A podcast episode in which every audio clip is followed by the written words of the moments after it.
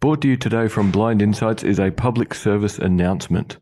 How's that for a weird way to start a podcast? Hopefully, you're all enjoying it.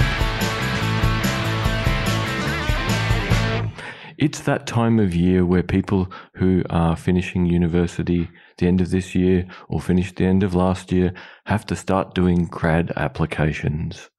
Now, if we could have scary music at this point, I'd get Tim to add it in. Dun dun dun. That works pretty good. We can deal with that.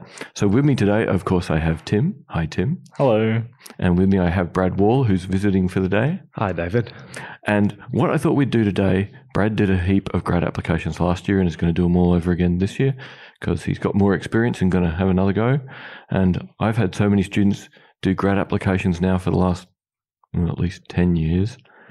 And I keep getting asked, what's the advice to do a good grad application? So, what we're going to talk about today and make a little episode out of is you're getting near the end of your degree or you're at the end of your degree and you want to apply for graduate jobs in the public service. Now, if you're a law student and you're finishing law, you better know what's going on because that's a whole lot more involved. Can't help you. If you're a law student who wants to go into the public service, then probably pay attention. Most other skill sets, if you want to go into the professional world, there's going to be specific skills and things. This might be a bit useful, but in the main, this is for people that want to end up in Canberra or a major public agency. First, really important thing calm the hell down.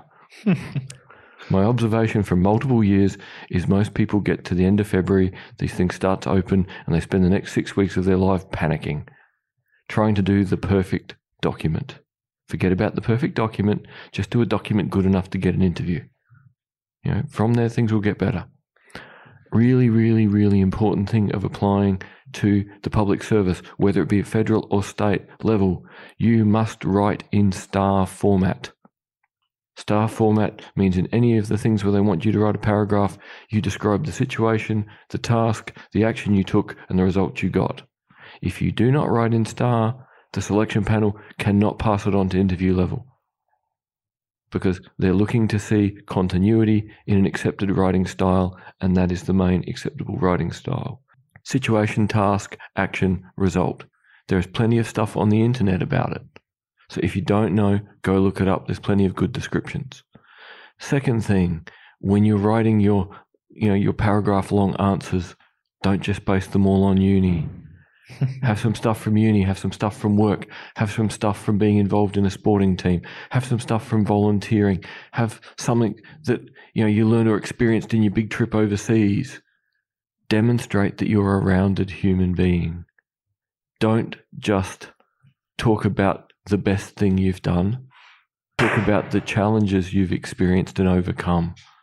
More than anything, they want to see people that don't mind a challenge and are willing to learn new things and do new things. So, hugely important. Get your spelling right. Get your grammar right. If a future EL1 or EL2 has to correct your grammar and spelling, you will not make it to interview round. Because they'll have 50 people to choose from who can use spell check successfully. Because, of course, we all know now spelling's not about spelling, spelling's about whether you know how to hit F7. So, fix your spelling.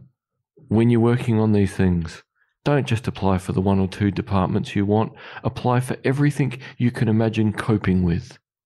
Know, if the aim is to get to Canberra, it doesn't matter how you get there. You can go to a different job in Canberra two years later, but apply for enough things to get to the place you want to be to eventually do the thing you want to do.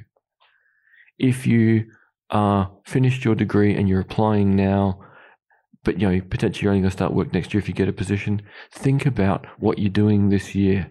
Think about is it adding value to your cv are you volunteering? Are you playing sport? Are you going to do a trip overseas?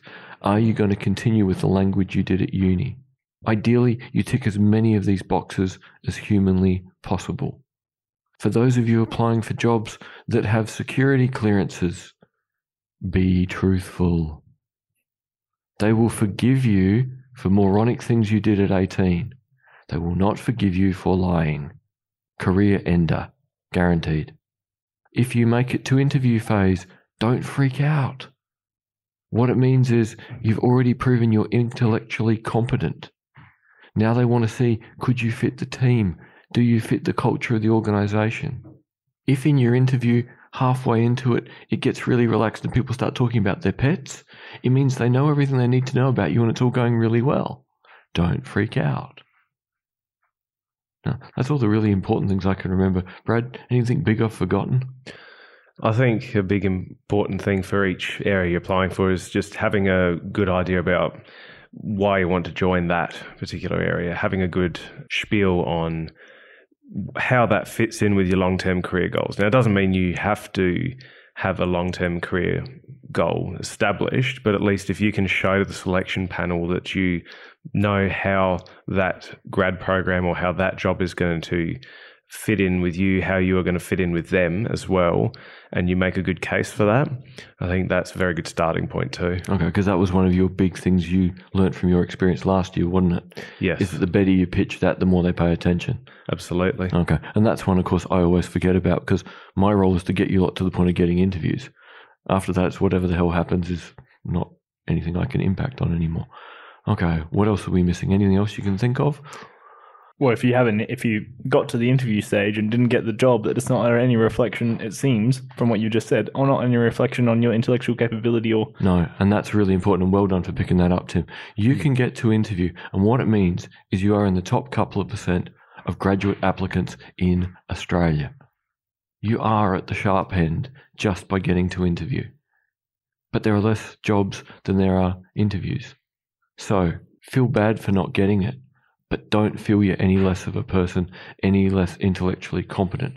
If Canberra or the public service is still what you want, spend another year, get the extra experience, get more life skills, do more things, add that value, be able to talk more confidently about what you want to achieve by joining the public service and going to Canberra.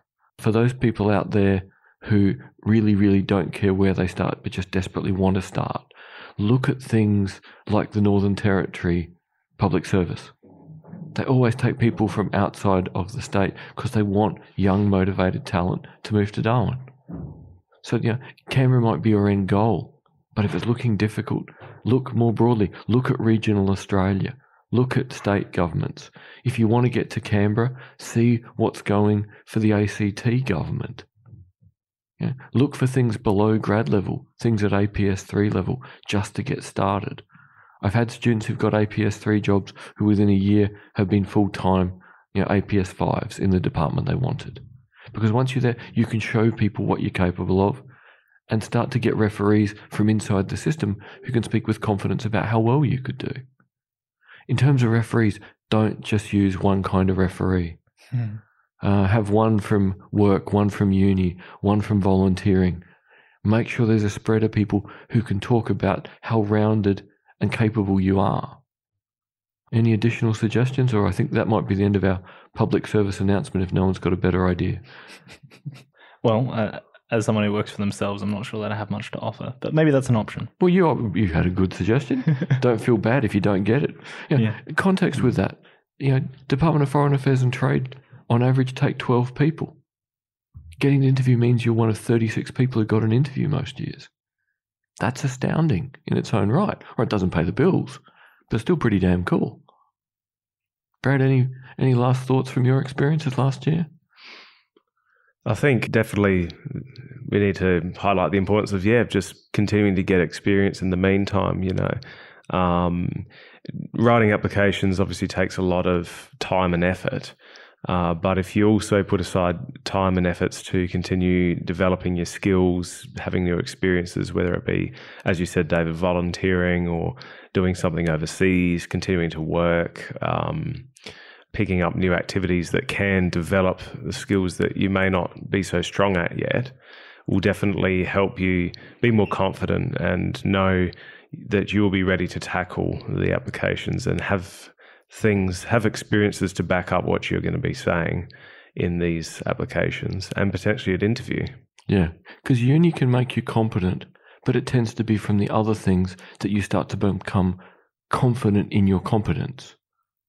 So that's where all this other stuff really rounds you out. It's not that it, it's the same as uni, but it adds all those other things that give them a better idea of how you'll fit in a team, you know, how you'll work under pressure. Because uni pressure, everyone's been through. And at the end of the day, everyone knows push comes to shove, they can write the essay the night before. It may not be good, but it's doable.